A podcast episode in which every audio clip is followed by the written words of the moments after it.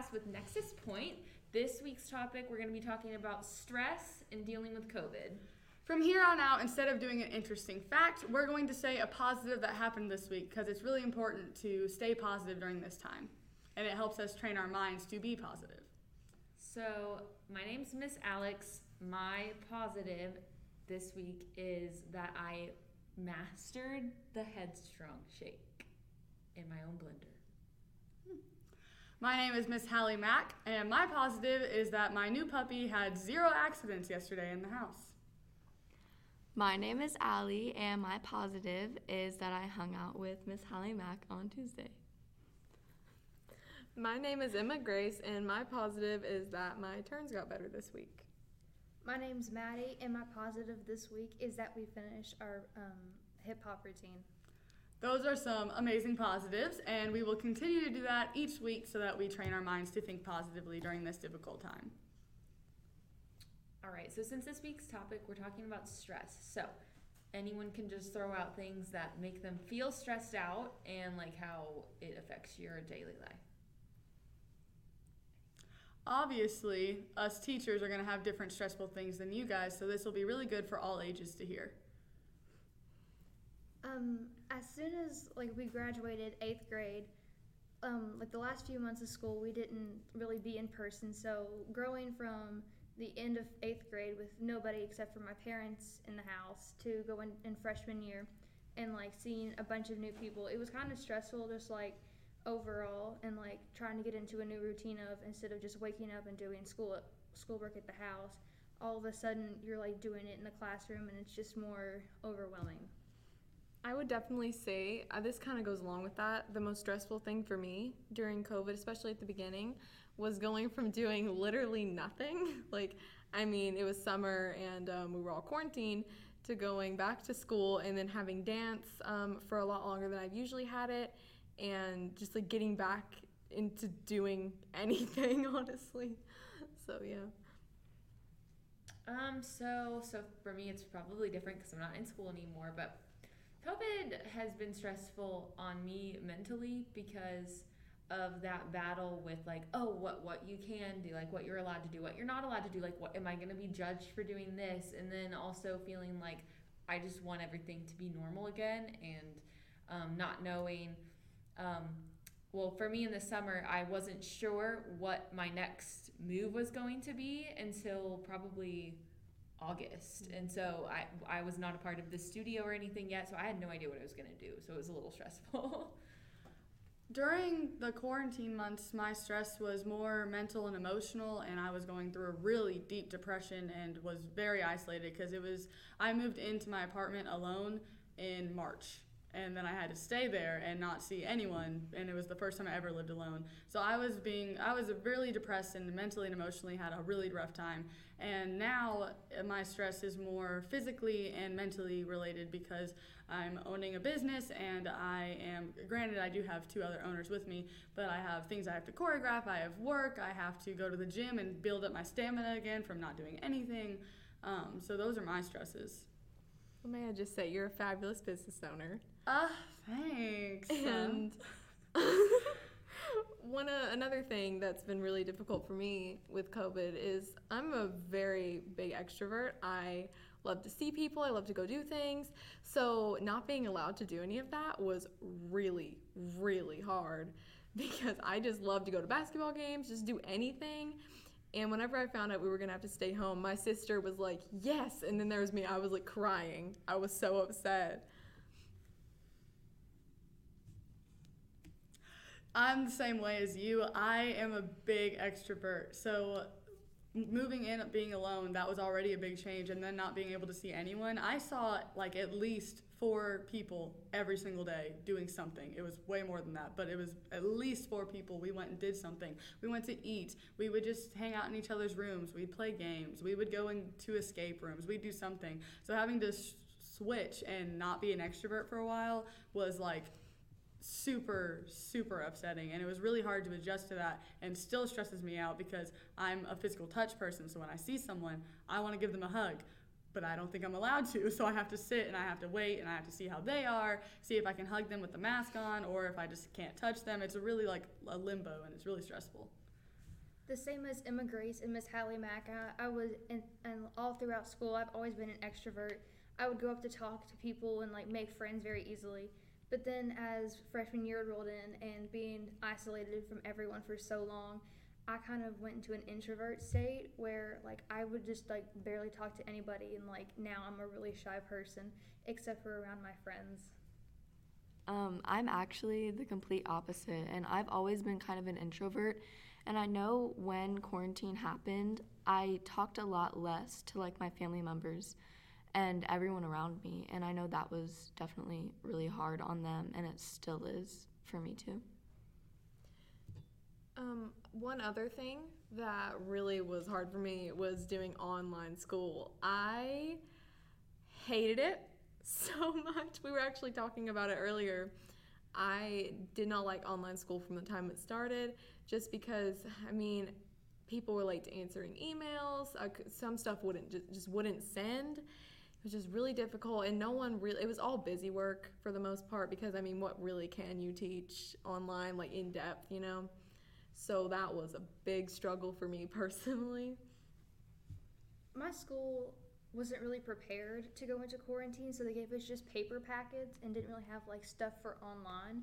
And as we went further into quarantine, through like out the school, rest of the school year, they finally started adding assignments online, but it got just like more stressful online because sometimes like the internet would like just stop working, and like it wouldn't send, and then you get like in like trouble for it and then, like, after I'd finished my schoolwork, I would just kind of sit around and I wasn't really happy with myself being really lazy. So after we went back to school, I started working out more and I got myself back in shape. Um, going to the online school like you guys were talking about, I finished my college degree um, when quarantine started. My last semester was May of 2020. So I had to deal with the online school in college with that um, which I understand the whole stress of that because it was really difficult with professors trying to uh, teach us something and us not really be, under, uh, be able to understand, especially because a lot of my classes were dance classes and it was really difficult to be able to do an online dance class not through Zoom. It was like writing papers about what we were doing.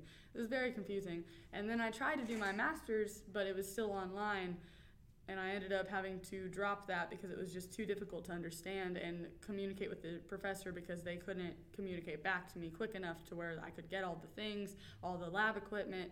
Um, so yeah, that was really stressful, and I completely understand all of that. Um, so kind of going off of what everyone's saying, I'm I was actually also an introvert already. Um, but one thing that I found myself doing whenever quarantine started would be like, I would be really upset over things not happening that in a sense would make me feel like because if you would get online and stuff people would be you know their senior years were getting messed up or whatever it is and then so it almost would feel like oh well i'm not allowed to be upset about this because other people have it worse which is true but um, then trying to remind myself that just because my stress or what's making me upset is different than somebody else doesn't make it any less valid just because of the the extent of it and and yeah, like that's a big thing that I agree with is not everyone goes through the same things or the same situations. So what stresses you out might seem super min- minimal to somebody else, mm-hmm. but it's a big thing in your life because you haven't gone through the things that they have gone through, just like vice versa for them. Um, and I think that's a big thing that everyone needs to realize because I was feeling the same way when I was getting really stressed out or upset that things weren't happening um, that I wanted to happen. Um, but other people were like, you have it so much easier. You got to experience mm-hmm. these other things. I, it made me feel guilty. Um, yeah. But I completely agree with you because they didn't experience what I had to experience, just like I didn't experience that they did. Yeah. Um, I feel like one thing that is one thing that we all tend to do is put other people's problems like before ours, like, oh, they have it worse than we do. But that's not really a reason that we can, that's not something we should do because we need to remember yes, their problems might be bigger than ours in the long run, but this is still a really big thing to us. And you can't just discredit yourself in, with that because then you'll end up thinking, oh, okay, well, I'm my, I'm just not that important in whatever that aspect is. And um, I feel like I definitely did that because um, so many of like my sister's friends, people, just so many people didn't get to like have their senior year. And that made me feel terrible because i mean i was in eighth grade. I didn't have an eighth grade graduation but honestly i was kind of happy. But yeah. Going off of what you said, Emma Grace, um, wait, what did you say? Oh my goodness. your problems matter yeah, your problems matter. There's a really big fine line in between that that I agree with you, and I also agree with um, thinking about other people because everything you said is completely right. You don't feel important um, because you're putting everyone else before yourself, and so you're like, all right, my matter, my problems don't really matter. But at the same time, it keeps us humble because some people only focus on themselves. So it's like there's a fine line. If you put if you put everyone else before you, then yeah, you need to let yourself feel what you're feeling. But if you never put anyone else before you, then you do need to like realize what other people are feeling and like put them before yourself for a second so that you can realize that yes, your problems are big and they're important, and you need to deal with them, but also there's other people out there that need help too. So I completely agree, but I also wanted to throw in that other point. like yeah i agree with what you're saying too because um yeah like it's almost like finding that like middle ground of knowing okay so is this silly for me to stress over? Or you know Mhm. like yeah because there's just some things like for example like because everything has changed this year. Like you're not allowed to gather with groups and one of the things that I this is gonna make me sad. Like I'm already like I'm like oh if I say this they're gonna judge me. but um, one thing that I was like super bummed about was like okay I'm a very big fan of going to concerts. That's something that I really like doing.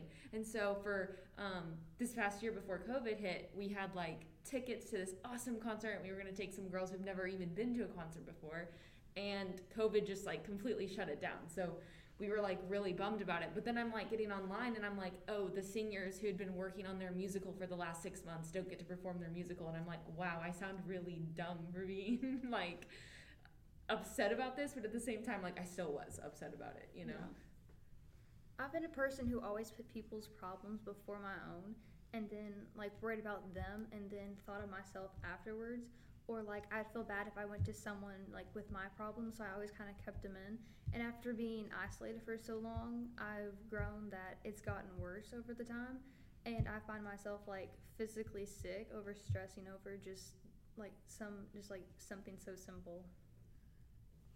Dance for me has been a really big outlet just in general um, as far as the whole quarantine goes because um, dancing really does take your mind off of it because I mean you're so busy with other te- like just technique, um, learning new choreography, um, nationals, and just all of that. It's a really good just stress reliever for me. Same for me with Emma Grace is that dance has really helped me. Um, I did volleyball in the fall, and as much as I like it, dance helped me a lot more because I can express myself with my emotions and like just put how I'm feeling into the dance. Yeah, I'm gonna say the opposite of you guys.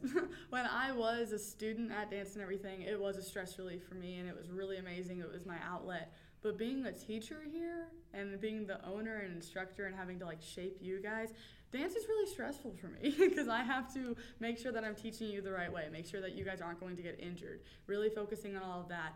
Um, and making sure that the staff knows what they're doing, as well as I'm assuming Miss Alex feels the same way because she's also an owner. Um, but it is a stress relief when you guys aren't here when I'm just dancing by myself. but when you guys are here, my stress relief is being around you guys because even though I have to keep my mask on, keep my distance, it's a Christ centered area where I can connect with people who are younger than me going through different things and I can connect with, with you guys in a friendship and in a student teacher relationship as well. That was my stress relief. Dance, not so much right now. See, for me, it's actually slightly, it's similar in the aspect that I get okay. So, for example, this week I was stressed out um, because I was nervous because we had the parents coming in and watching us teach the classes to little kids. So, Yes. you know, you're thinking, oh my goodness, am I going to say something that's wrong or like they're going to be dissatisfied? But um, I will say that working working here has made it to where it almost feels like like if people weren't wearing masks and social distancing i kind of sometimes like whenever i'm here with everybody like i forget Yeah. what's going on so in that way i'm like not stressed about COVID necessarily. I'm stressed about like normal things that I would have been stressed about like last year, which is kind of in a way refreshing. Like instead I'm thinking, oh, like am I teaching them right? Like, you know, it's like just different. But like this is going to sound really weird because I actually get more don't know if the word stress is like I get stressed thinking that I'm going to have to be sitting around doing like nothing. But if I'm knowing like for example, like this is going to make me sound crazy. Like the choreography days where we're like we're, we're teaching for like eight hours i'm like let's go let's do it like and i'm because i'm entertained like when i'm there but like if i'm just sitting around like not doing anything that's actually when i start to get stressed out I'm actually the same way. Um, I hate sitting and doing nothing. That's why I love being in school and then coming straight to dance because I don't have any like downtime at all. And people are like, Emma, you're crazy. You have no time to do anything. I'm like, but like that's what I want to do. I want to be constantly busy. Um, and during quarantine, that was insanely hard. And one of my biggest outlets, I started working out like constantly. And um, I actually got a lot stronger at that point, and it made my dancing a lot better, which is a really big positive. And um, just overall, being able to go back into doing things like dance is really, really, really helpful because I'm constantly busy now, and I love that. Yeah, I'm similar but different. So I like to be busy. I like to be like I don't like to be stressed. I like to be busy and I like to keep going because if I sit down and I don't do anything, I feel like I'm missing something or like I have something I'm supposed to do and I'm not. So I get super stressed out when I have downtime. But being busy all the time and not having any downtime causes me stress too.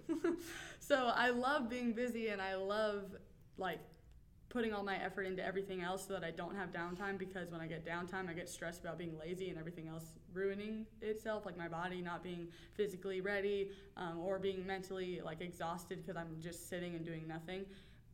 But you also need the downtime. It's a real, it's a back and forth thing. it's a back and forth thing for me. Yeah, Um, I'm.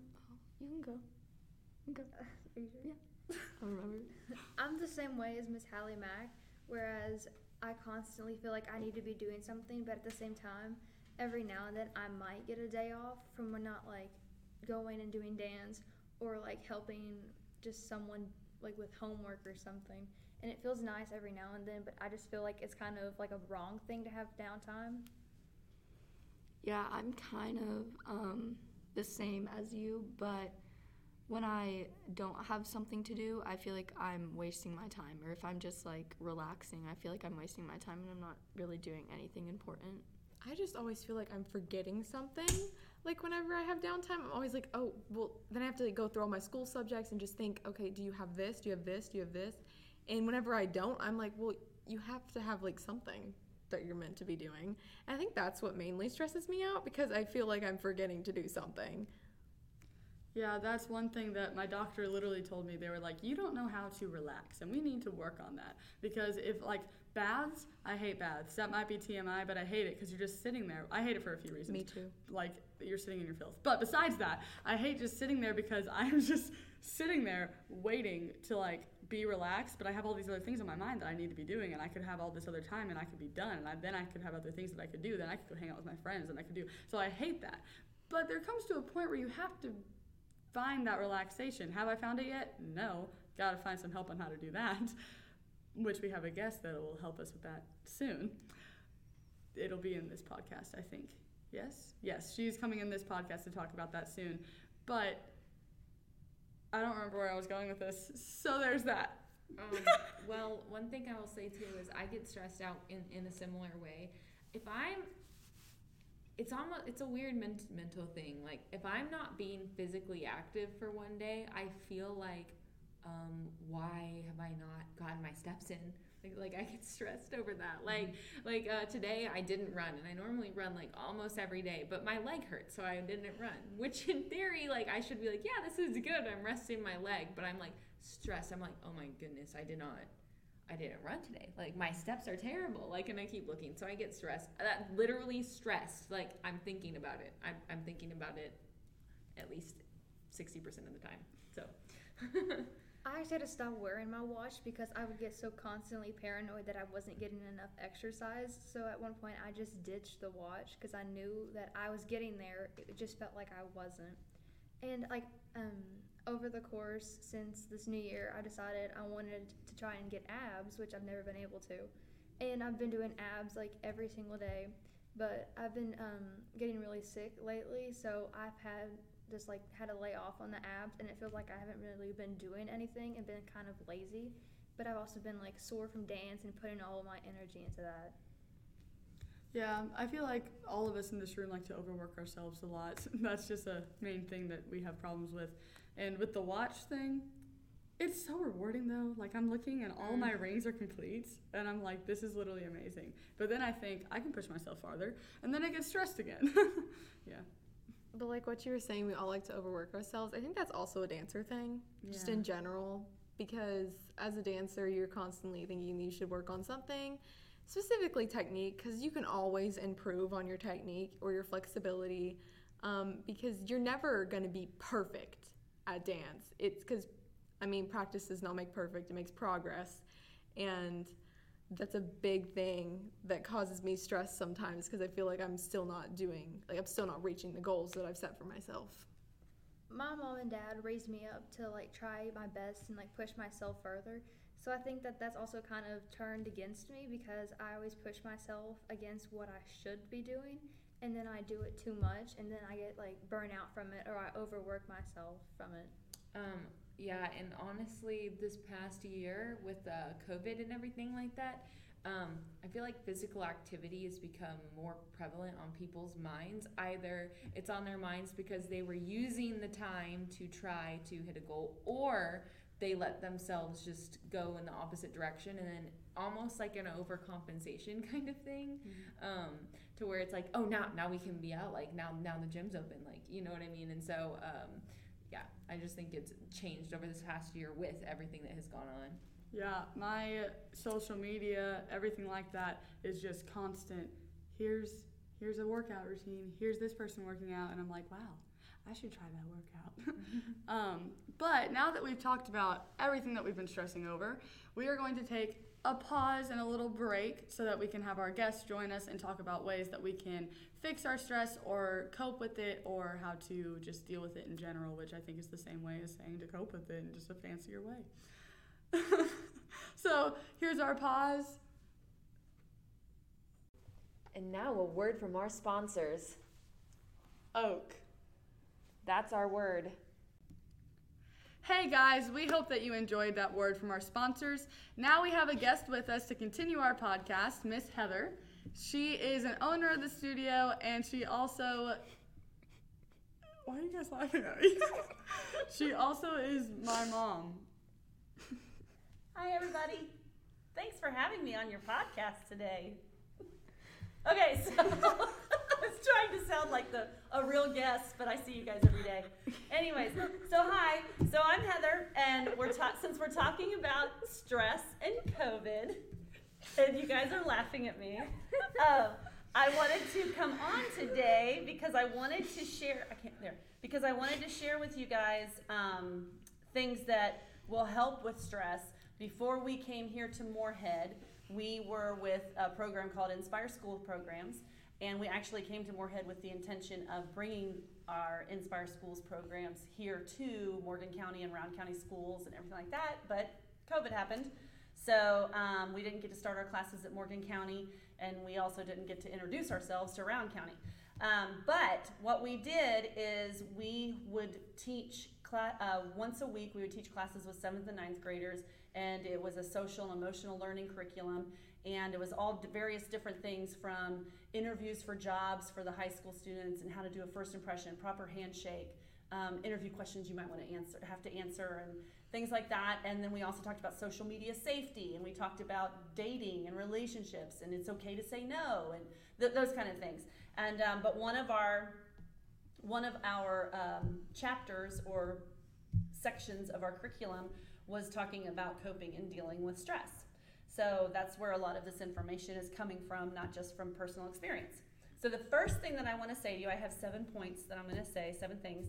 And the first thing that I want to say to you, you guys were talking about how your feelings, um, you were afraid that, uh, you know, the you were saying your your sister or somebody, your sister was graduating and she was missing her. Someone was missing graduation. You had friends who were missing graduation, and you felt bad because while you were upset about your things, it wasn't as big as the seniors missing their graduations, missing their proms, and those kind of things. But the reality of the situation is one of the things that you have to know coming into stress and dealing with life in general, including conflict with friends, with family, anything like that, is that feelings are never right. Feelings are never right. Um, feelings are also never wrong. They just are. Um, that's just what it is. They just exist. So, so you, the only way to get through or past um, this stress level that you have is you have to accept the feelings. Whether they're not right and they're not wrong. So you being upset because you can't do something that is so minimal to everybody else, so what? Those are your feelings. You're upset about it. Own it. And owning those feelings is the first step to actually feeling better. If you keep shoving it in, um, the more you shove, people say that, oh, you're okay, I'll just forget about it later. Well, that's not dealing with it. And if you don't deal with it, then what you're really doing is you're stuffing. And, you know, like air in a balloon, if you put too much air in a balloon, what happens? It Pops. It pops. Well, that's the same thing with our feelings. If we stuff our feelings and we stuff on top of another, on top of another, on top of another, Emma Grace could come into the studio and I've stuffed everything for so long and she could look at me and say, Did you do something with your hair? And I could all of a sudden explode and be like, What do you mean? Does it look bad? Why would you say that to me? Because I've stuffed so much that I'm taking everything wrong. I completely implode. And sometimes my imploding is exploding on people I care about. And then things get worse. Does, does that make sense? Have you ever felt that way where you stuffed your feelings because you felt like your feelings didn't matter and then all of a sudden you ended a friendship with somebody over something stupid because you should have just dealt with it? Yes? Okay, good feedback. Yeah, Oh, okay. I I was making sure that we weren't gonna say anything. I am working on it and I've gotten a lot better. But I was the major stuff queen when it came to emotions and and I wouldn't say anything until I literally exploded and then lost almost all of my friends because of how bad like the explosion on some of like it happened a few times. But one of them was because they picked up my water bottle instead of theirs. And then I just yelled about everything I was ever upset about. so I completely get that and it is it's something that you do have to work on and I am working on it myself. Mhm. Any I find myself doing this a lot too, where I've almost accidentally exploded on people, but I've caught myself and been like, I need to deal with this with someone that like will help me and not get mad at me when I start talking about it. Which, um, for myself, I feel like only like my parents will do this, but I feel still feel bad like talking to, about it to them because I feel like they have their own problems. Mine really don't matter to them. They should deal with their own stuff, and I should deal with mine. Well, one of the things too, and, and I know that we're talking about dealing with stress and COVID, but when it comes to friendships and things, um, from the opposite spectrum, not not your personal feelings, but that person's feelings. If this person comes up to you and says, "You did this to me and it hurt my feelings and I'm really mad," or or says something even worse, but that's what they're trying to tell you in their hurt way. Um, if you immediately get defensive and say, Well, you were wrong, I didn't do that, what I said was this, well, that just turns into a huge giant conflict instead of acknowledging the fact that feelings are not right and feelings are not wrong. So if they're feeling that way, they're not wrong for feeling that way. But it also does not make you wrong because you didn't do that to them. Just the simple act of acknowledging that and be like, oh my goodness, what I did hurt you. I'm sorry. That was not my intention. When I was speaking to you, what I meant and what my heart was saying was this and this and this and this. I'm so sorry that it came out that way. And then you've acknowledged their feelings, but you also have not taken that defeat status where so many of us are immediately like, I'm so sorry, I'm wrong. And it's not necessarily a right or wrong thing. It's, like I said, feelings. They're not right or wrong, they just are. Yes. Something that I've been working on because I'll always just say, "Oh, I'm sorry." You somebody could literally run into me and I would say, "I'm sorry." Anything like that. I've apologized to a chair for that, like everything. Something that I've been working on is I've been saying, um, if like if I hurt somebody or if they hurt me, I'll say, "I feel like this is happening, even if that's not your intentions. That's my feelings, and I know that you want the best for me." But this is how I'm feeling. How can we fix this? Or if they come up to me and say something, I'll say, I am so sorry I made you feel that way. I don't say, I'm sorry you feel that way because that instantly has a negative connotation, like you're feeling that way and it's wrong. I say, I'm sorry that I made you feel that way. That wasn't my intention. I go with that route. Um, but yeah. Um, I definitely agree with you said, like what you said about feelings not being right or wrong. Um, but I just had a comment about how, like, I think it's more about how you act on those feelings as opposed to the feelings themselves, because that's what can make them right or wrong.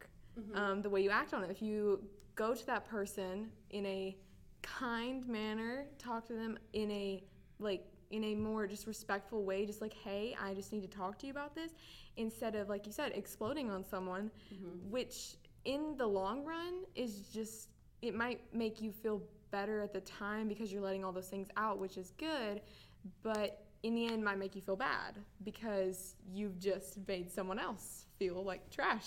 So Right, exactly. that'll hurt both of you in the long run. It'll probably hurt your friendship. mm-hmm.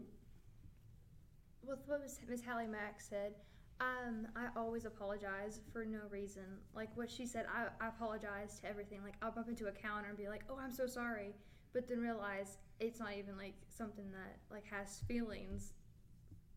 So, it's just like weird hearing. I thought like maybe like it's just me. Like maybe like it's just my mom. Like you need to apologize, and like it makes me feel better, even though it really just doesn't really help. Mm-hmm. I have a problem where I think the counter does have feelings, so that's, Me that's where it's too. opposite. That is me with all stuffed animals. Oh yes, I have to throw things away in pairs because I feel bad for it if it's alone. yes. No, if I fall asleep with like one stuffed animal, I'm like, well, the other one yeah. is over there. I've always had that one Like, I- since I was little. I have two pillows on the floor, so I'm like, I don't want one to get lonely. yeah, exactly. Okay, so moving on to the next point, um, which is sim- it kind of actually what you said, Emma Grace, was a nice transition into this. Um, is one of the things that we need to, other than also acknowledging that feelings just they are. I mean, I don't know how else to say it. They are. They exist. That's that's what it is. Um, but the other th- another thing is, and we, we told our our Inspire schools we were our branch was called You Matter. Our You Matter kids we would tell them this all the time is you cannot control what is happening to you or the world around you. You can't. You don't even try. You'll fail because you cannot control it. The only thing that you do have control over is how you react to it. And the thing that's so empowering about that is that's that where that's where your power lies. How you react. How we react to what's going on with covid is our power. We feel powerless. We can't we can't smile at people anymore because we're covered up with masks. We can't high five. We can't hug. We can't. We are designed as as human beings. God created us to love. There's so many love Bible verses that this month we just combined everything and said the Bible says love God and love people because there was too many verses to choose from because we were designed for that. And so that powerless feeling of not being able to do all of these things, go to work, go to school, um, be with a friend simply because they're not a family member. Having having who do we invite to our house because we're only allowed to have so many people? All of those things we can only control how we react to it. But the thing is is if you only focus on how you react to it you will feel so much more powerful than focusing on the fact of what's happening in the world around you and what you cannot do. There is so much power. Love languages. Learn what everybody's love language is. I love. Some people's love language is physical touch. They're dying right now because they can't get that love language. Well, figure out what their other love languages are because we have more than one. Then you can show your love that way, and you're you're establishing power by finding a new way to show love. That's one way to have power. You can have an alternative as to what you can do for your birthday, and you can choose that alternative. Guess what? That's your power. So find that power in how you react. Yes. Um, I have a verse that kind of goes along with this a little bit. It's Matthew six thirty four. It's therefore do not be anxious about tomorrow, for tomorrow will be anxious for itself. Sufficient for the day in its own trouble. Um, I just thought about that verse because you were saying that we cannot control um, everything. We just can't. We can't do it, and we cannot control tomorrow. No one can control tomorrow. God controls tomorrow. And I feel like that verse is a very good reminder because I think that everyone kind of gets anxiety about mm-hmm. things that have not even happened or not even close to happening. Like, I'm already kind of anxious for nationals, and that's months away. Mm-hmm. I mean, well, it's soon, but months away. But yeah. Well, and the thing is too with that, again, you're like this awesome transitioner, and then Maddie will get to your comment. But it says in the Bible, it says in the Bible 365 times, it says, do not fear. 365 times. That's literally one time per day for an entire year. So this whole year of COVID, God has told us one time, don't be afraid. And so that's like a huge thing to know that if God is telling us 365 times not to be afraid, we better not be afraid because He is definitely commanding that from us. That's that is very important for us. Yes. that Bible verse kind of like just like speaks to me if that makes sense because I always worry about what's coming next. Like, um, I'm a freshman in high school and yet I'm worried about college.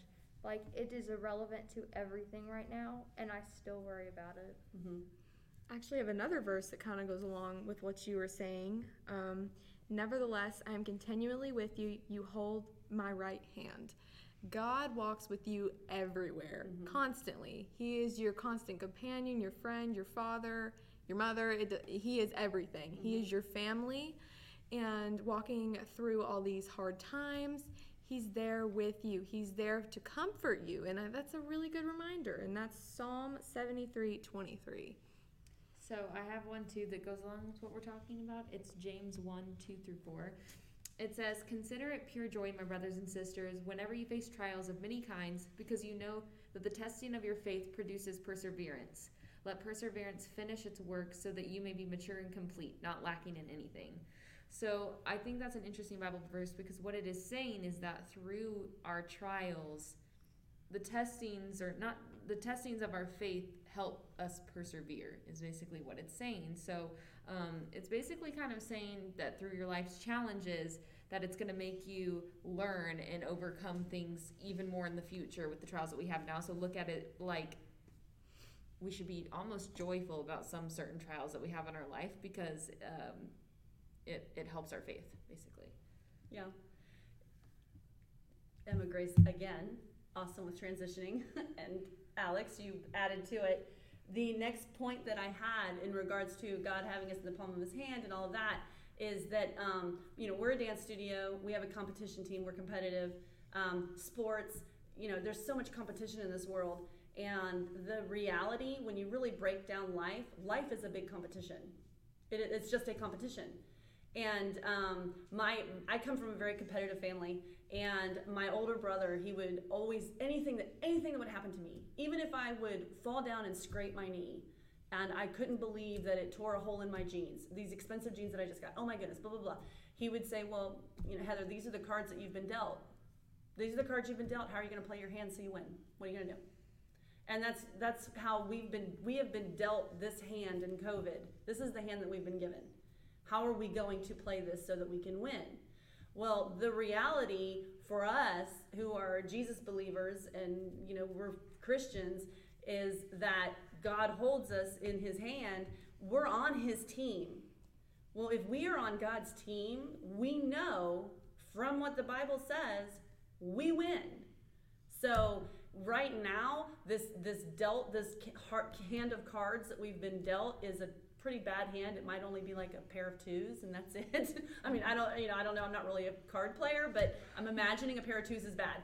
Um, but you know, so that's fine. But if we're staying faithful with God, if we're spending time with God, I know that through COVID, there was there was massive revival when with quarantine. I don't know if you all paid attention to social media or not. There was a lot of negative stuff going on, but there was also a ton of revival. So many people, my I myself actually started sitting down and really reading the Bible more than just a little bit every day, but I was reading the Bible. And so many people were getting so close to God and and and that was one of the good things and how we played our hand is more of us Christians became closer to God So Oh, so um, I have a Bible verse that goes with what you're saying. It's Luke 21 19, and it literally says, Stand firm, and you will win life. and I thought that was interesting because it's basically saying that if we stand firm, and whenever I think that, I'm like, how we respond to whatever is going on in the midst of adversity, we will reap the benefits with our faith with um, God and Jesus by the way that we play the cards that we've been dealt. So if we stand firm, we will win.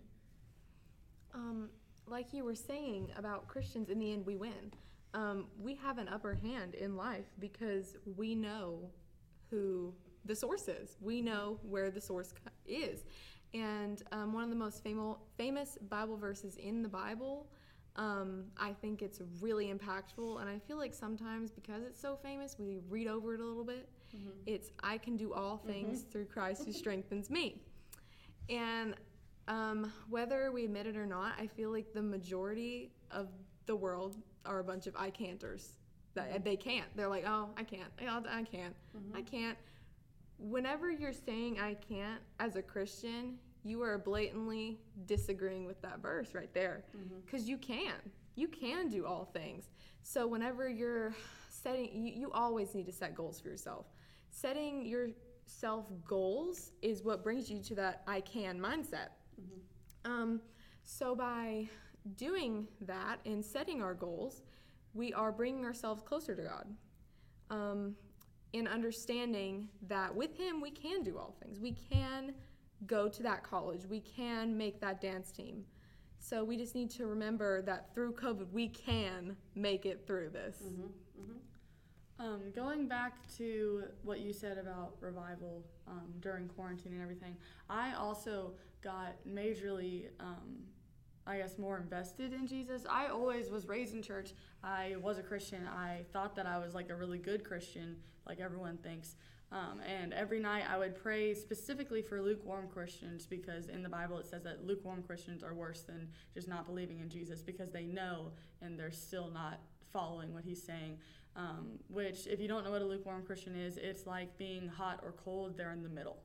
Um, they're lukewarm, and I would always pray for them. Those are like the those were the people that I played, prayed for the most. And I didn't realize until quarantine that I was also a lukewarm Christian, which was really like a hit like in the gut or a punch in the gut, whatever you want to call it, because I was praying for them specifically thinking that I was better than them and all this stuff but I really wasn't I was I never picked up my Bible unless we were at church when the pastor said to until quarantine. I never read anything in the Bible. Um, I didn't listen to worship music nearly as much. At, like I listened to it on Sundays, and that was it. Um, but during the quarantine months, and now, uh, but during the quarantine months especially, because I had so much time on my hands, all I did was only listen to worship music. Every time I'd be like, "Well, what am I gonna do?" I'd pick up the Bible and I'd read the Bible. Um, I um, would talk to God because I lived alone. There was no one else to talk to. Like that's all I did, and I didn't really realize that I was lukewarm, not following things that He was saying. Not necessarily like, um, not necessarily being like a hellion or anything like that, uh, going around, but I just wasn't doing all the like duties I was supposed to do as a Christian. So during the quarantine months, I was able to really focus on Jesus and really um, spend time on social media talking about it like with tiktok um, i would post all these things about uh, my revival with god and i made a lot made a lot of christian friends through that who are also going through things in quarantine in different states but connecting with jesus a lot more I also am the same. I um, so basically, I, it's it's very similar to what you're saying. So I'll keep it short. But basically, it's that I didn't really like. I had been trying to read the Bible for like a year, for like five years, and I mean, like I just couldn't do it. Like I had no want to actually do it. And then I don't know. It's like I said a prayer and I was like, please, like, actually let me want to do this because I don't. Like, you know?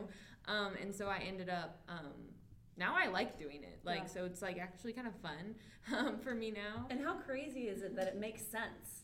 Yeah. Well, what do you mean? Like, The Bible did not make sense to no, yes, I'm Um, reading it in chronological order, which I know you did not do, but you did it like all consistently I did through. it chronologically, but I did Old and New Testament at the same time. Yeah, and, I so went- I like I'm starting Old Testament, which I feel like is usually this is going off of a revival, so I'm not getting too far off topic. But um, I used to just like whenever I would read the Old Testament, I'd be like, oh, it's just it's just Old Testament. I feel like a lot of people write off Old Testament.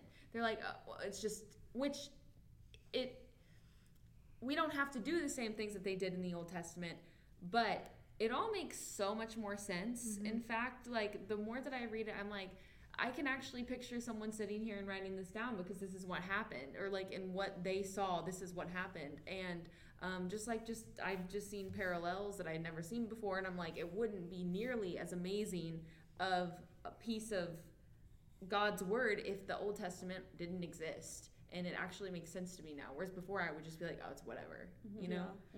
Yeah, mm-hmm. I hate reading, but now I actually enjoy when I'm reading the Bible. I enjoy it more when, because of how much I hate reading, I enjoy it more when it's like early in the morning, like the first thing I do when I wake up. If I have the Bible app reading it to me while I'm reading it, and I have my highlighters because then I'm actually focused in on it because my ADD, I just can't do it.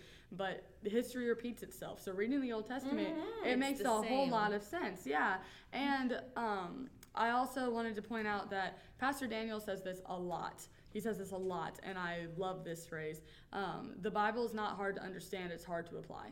So people will say it's hard to understand, like I don't get what he's saying, but in reality, they just don't want to take what God is saying in the Bible and put it in their life. Or- so like when God Yeah. says like um, when God says stuff like, "Hey, you shouldn't be." Um, having sex before marriage people don't want to listen to that so they're like i just don't get why he's like i don't get what he's saying or they're doing it to the fact that they're not understanding what he's saying because they're not actually invested in it and paying attention to what he's saying um, because they don't want to apply it in their life Or you'll see people and they'll be like, oh, well, you know, it's just different interpretation. And it's Mhm. like, it's really not. The message is still the same. Like, when I think of interpretation, I'm thinking more along the lines of like, so like seven days, does that mean like 24 hours? Like, Yeah. that's what I think of interpretation, not like the entire message just changing because you don't like what it says. yeah But going off of what, like, leading back to the fact that that is something that would have never happened had quarantine not yeah mm-hmm. happened. Like, I would not have ever thought that. And it's funny thinking back to how I was like three years ago, Yeah. thinking that I was just this awesome Christian who, like, when really I wasn't actually paying that close of attention to what God actually said.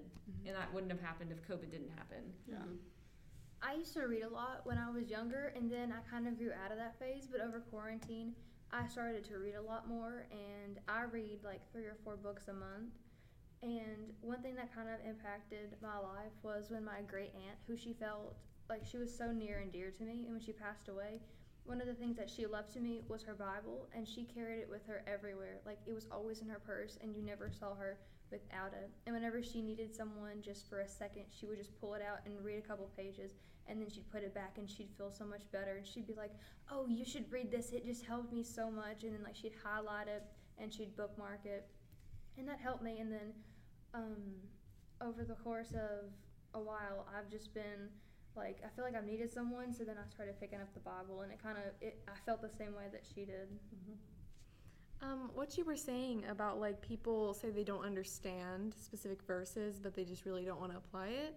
Um, I can't remember the exact verse, but it's in Revelation and it's towards the end. It's one of the very last verses, and um, the basis of it is you cannot change the Bible. You cannot. It is written, and it is God's word. There's no adding to it, and there's no taking away.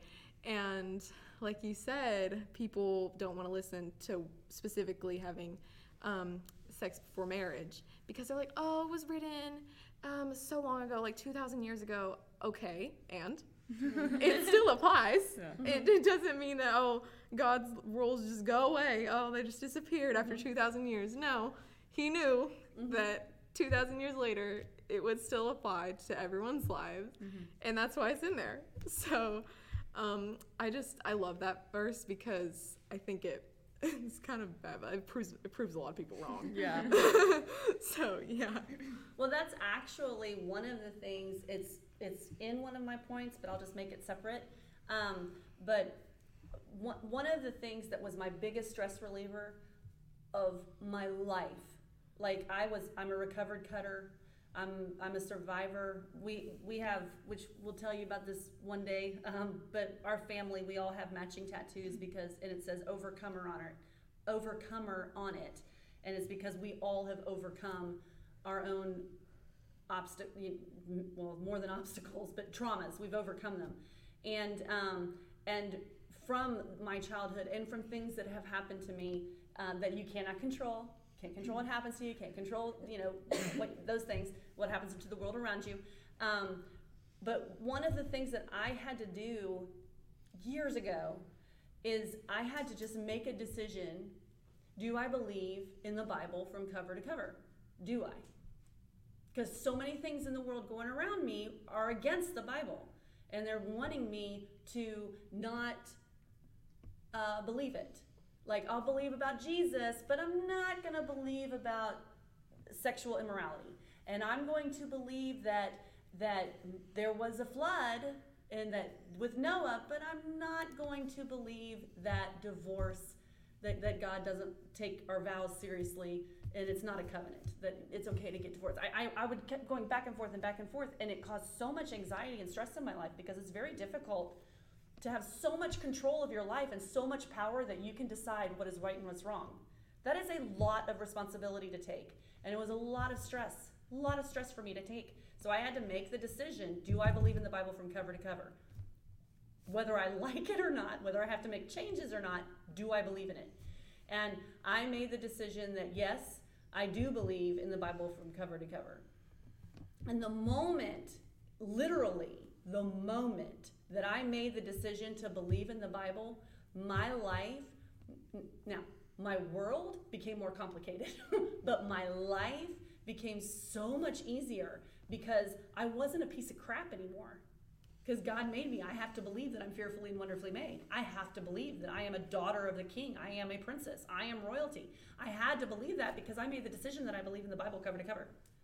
I had to believe that no matter how much I would mess up, as long as I was truly, my heart was saved and I was truly trying to please Jesus every single day of my life, while I made mistakes, it's okay. He was still going to welcome me with open arms in heaven because that's what it says in the Bible.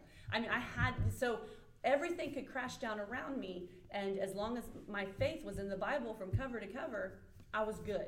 It, I mean, I wasn't great, but I was good. I was able to survive. I was able to stop cutting myself. I was able to stop inflicting pain on myself. I was able to stop hating myself.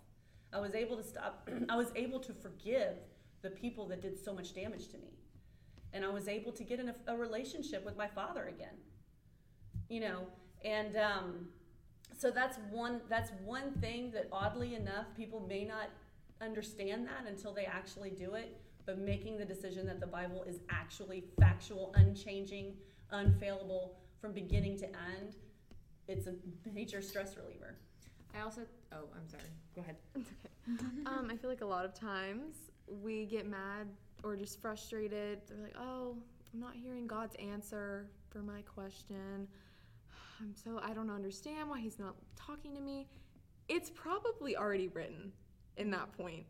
Um, God has probably already said it somewhere in the Bible, and you might not believe the Bible from cover to cover. So you might not want to take that answer that is in there. It's clearly written. You might look at it and be like, well, I'm just going to keep praying about it. Which, I mean, you should always pray about your mm-hmm. issues, but when it's written, it's written. Mm-hmm. And that means it's factually correct. And you have to apply that. Like we were talking about, you need to be able to apply that to your life.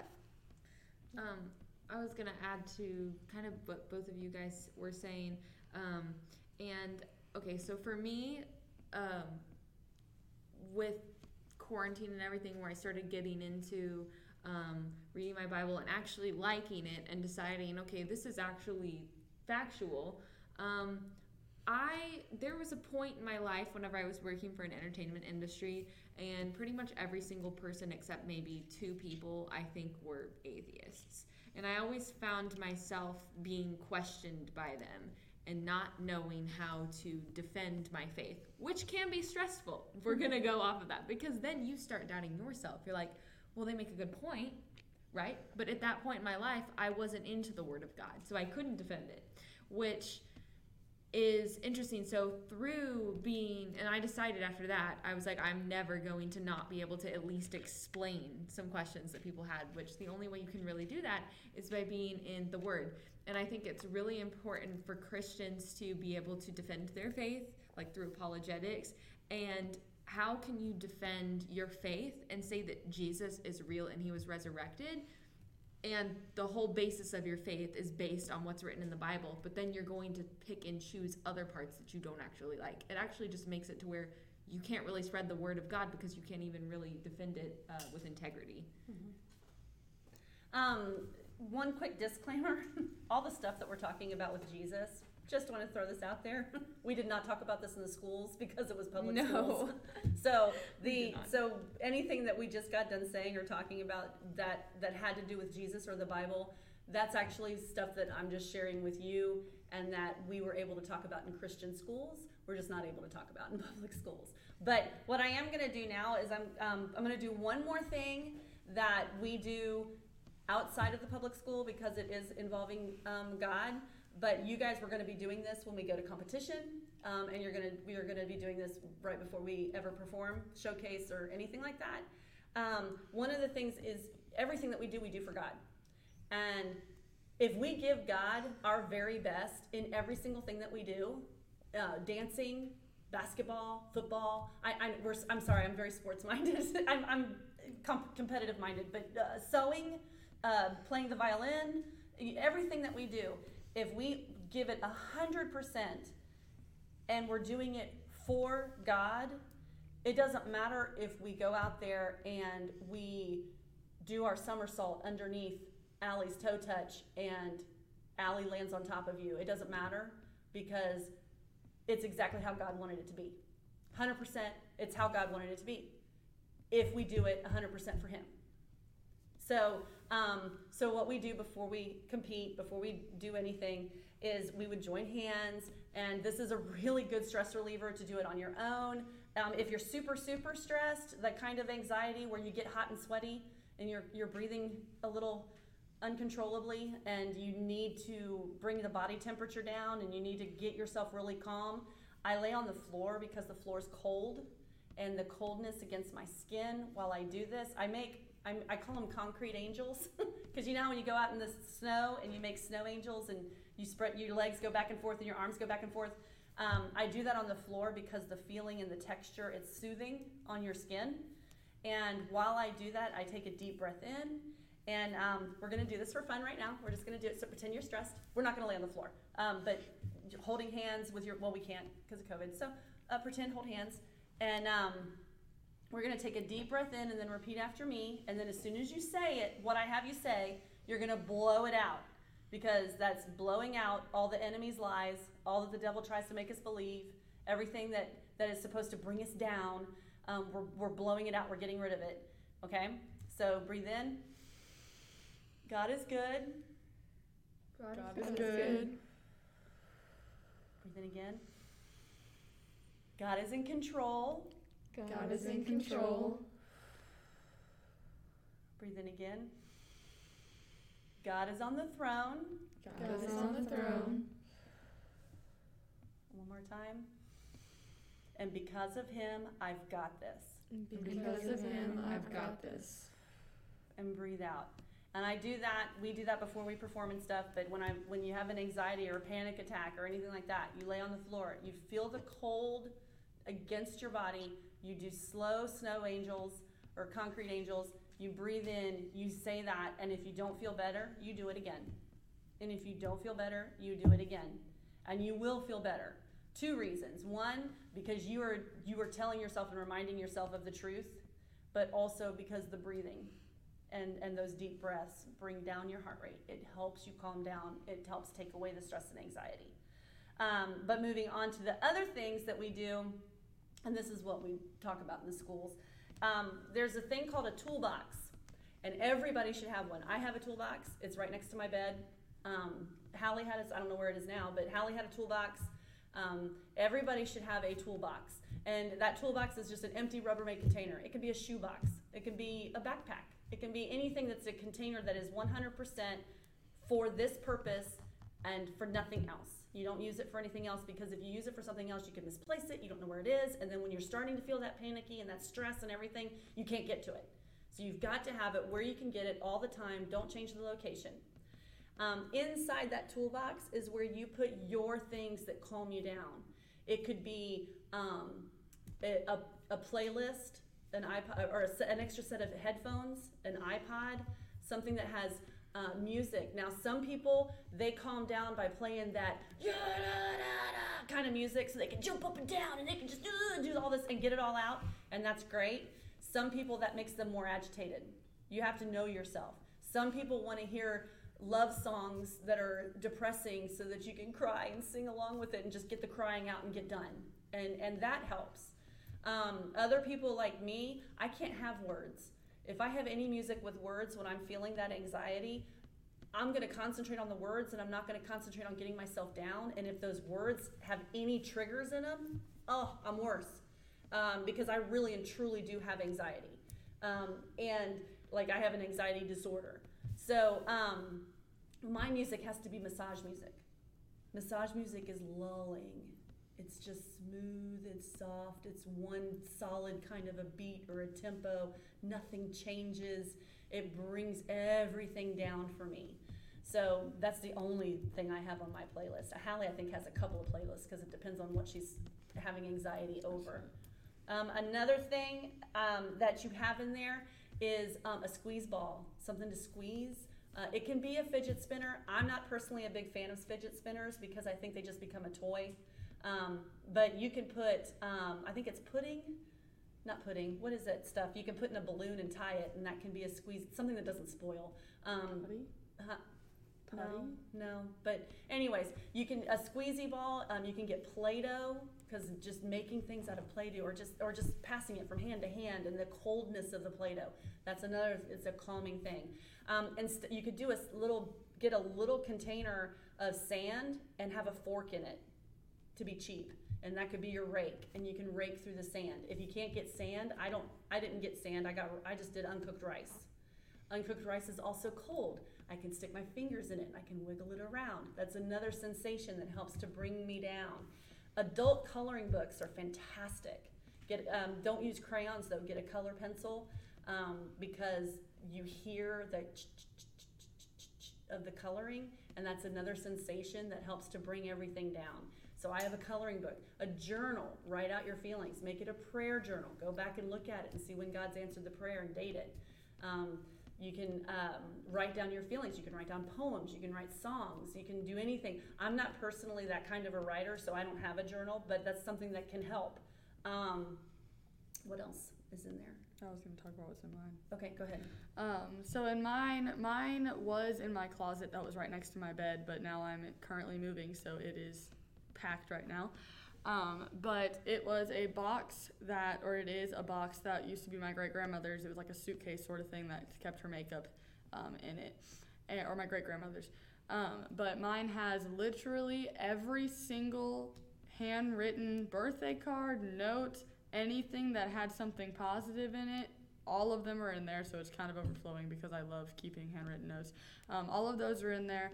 Um, I have kinetic sand because it can not only um, you can play with it like sand, but you can also make a ball out of it and then watch it. Um, what's it called?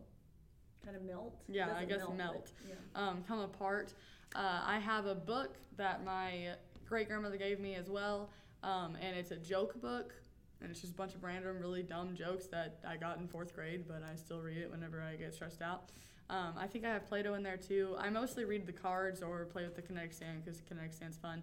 Um, and then for music, for me, I think just instrumentals or massage music is awful for me because not only on not only do I get bored, but I also it allows me to think about everything that's in my head still because there's no words to pay attention to.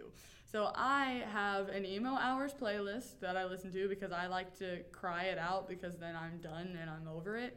Um, but I also like to listen to worship music and like actual worship music, not like the vibing worship music or like the um, upbeat one, like the smooth and like you get into the moment, like cry out for Jesus worship music. Um, but that's what's in mine. Um, you also did you col- did I coloring books a did lot. I Mhm. did coloring books a lot, um, but then it would make me more anxious as I would do them because I would want to finish it, and it takes you forever to finish an adult coloring book. But I would need to finish it. I could not leave until I finished it. So now I don't do that. Yeah, and if you're a perfectionist, you don't want to do a coloring book because if you go out of the lines, And that's that's then you me. get stressed yeah. that as well. So yes, Maddie. I've never called it a toolbox, but I've also kind of had something along the lines of that. Like I've, I just like play a random song, like um, you call it like the ah, like that Yeah. kind of music. But I like that kind of music, and it kind of like I can fall asleep to it somehow. But like it just kind of helps me calm down. And I also have like Miss Hadley Mac, what she had like I don't call it an emo hour playlist, but like I have like sad songs where I can like kind of cry it out. And I'm not like I'm not a person that cries very often. Like it makes me sound like emotionalist, but like maybe like once a like two weeks maybe. So it just kind of helps me feel better about it. I'd actually never heard of doing that before, and I think that's a really cool idea because um, I get um, very stressed and kind of finicky over really random things. Like it could be anything. Like I'll stub my toe, and then all of a sudden I'm just mad at the world. I'm super stressed about everything. That's usually usually smaller things. Just like you said, it's like a balloon. They kind of Yeah. trigger the larger things. Um, but yeah, I think I might start doing that because I'd never heard of someone doing that before. The thing that's really great about toolboxes is if you have this designated toolbox and your family knows it's your toolbox, then they know to leave you alone when it's out. Like with with Hallie, when her toolbox would be out and she would be working on things, um, I would I would always just back off because she has you have to get through it. It's just you and God. At, we can't as parents we cannot be there. We want to so badly, and my biggest fear in life is not being there for my kids when they need me. But the fact of the matter is, is there's times in life that I'm not, I can't be there, and it's truly you and God. God's the only person who's always, always going to be there. So you have to start learning how to handle things yourself, cope yourself, bring yourself down.